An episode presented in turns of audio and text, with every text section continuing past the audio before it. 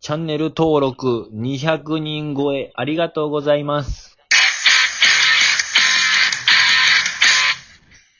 どうも、夜更かしイエローの永田です。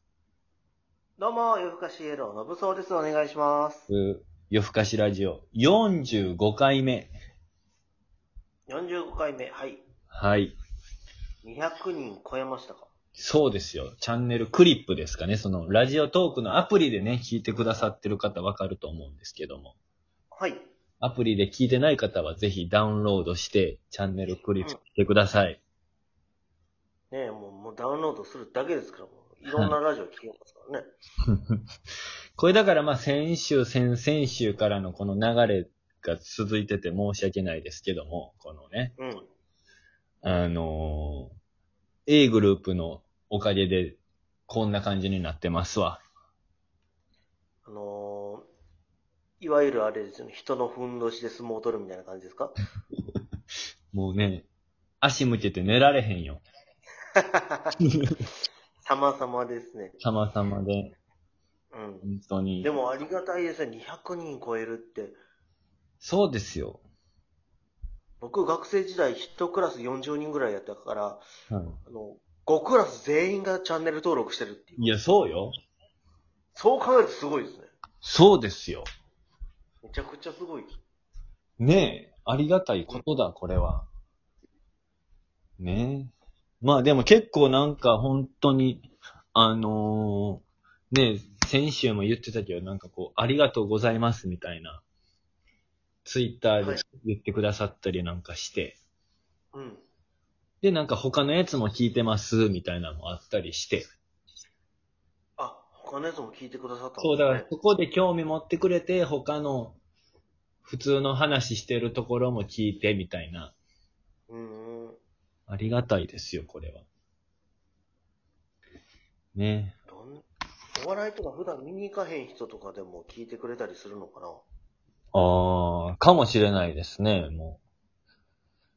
全然、そういうのを知って、ぜひ、大発震災橋角座に遊びに来てくれたらなとは思いますけどね。そうね。言うとだって、小松竹座から近いですから。めちゃくちゃ近いよ。ね15分ですけど、歩いて。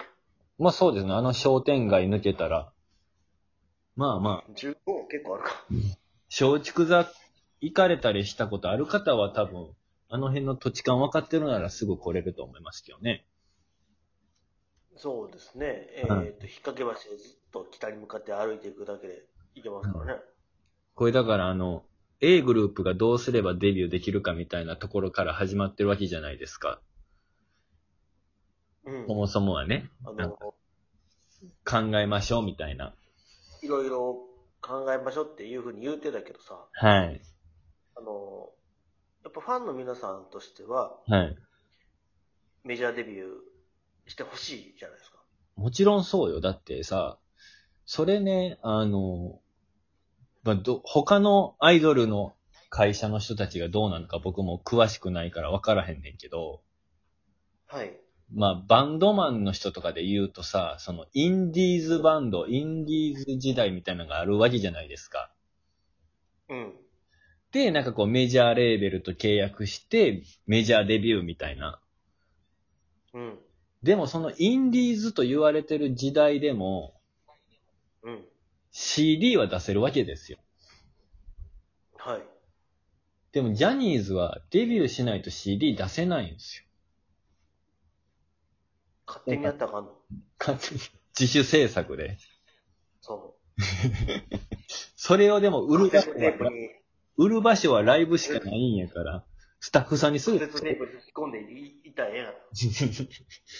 そう、だから、もしかしたら、だからその、インディーズと言われてる部類にも今は入ってないのかもしれないですね。デビューしない限り。えーそう、難しいですよ。なのに、なのにですよ、うん。 A グループ、まあ、結成して、1年、はまあ2年目ですわ。うん。もうオリジナル曲ね、もう A グループのためだけに作られた楽曲がもう7曲ぐらいあるんすよ。あら、もうアルバムできるやん。そう。ミニアルバム全然出せる。あね。れがこう、サイン出したらいけるのかなやっぱり。そらだからやったなずっと言ってるやん。タッキー副社長でしょジュリーさん。権力って、ジュリーさこん。こだけに集中してんのかなって思うけど。ジュリ例えー、ばさ、 え、 ジュリーさんにでもお会いしたことないから僕、ちょっと街で見かけても顔わかんないから、ジュリーさんはちょっと出待ちできないっすね。大体の人それ。大体の、えいやでも、かなどうしたんですかでよ横山くんがプロデュースしてるとか言ってなかったっけそうです、そうです、そうです、そうです。でもその横山くんがゴーサイン出しても、うん。やっぱり最終決定はさ、うん。事務所の上で決まるんじゃない僕らで、僕らで考えてみようよ。あーはいはい。例えば、先輩が、うん。ちょっとこう、毛色は違うけど、じゃあ夜更かしイエローに単独ライブさせてあげてくださいうん。って、なった時に、やっぱ、決定するのはこう、会社の人たちじゃないですか。場所をそうね。でとかス。ーツ着た人たち。そね。う。でもやっぱ横山くんが、もちろん言ってくれることで、だいぶ後押しにはなると思うんですよ。うん。横山くんから行くしかないっすね、これ。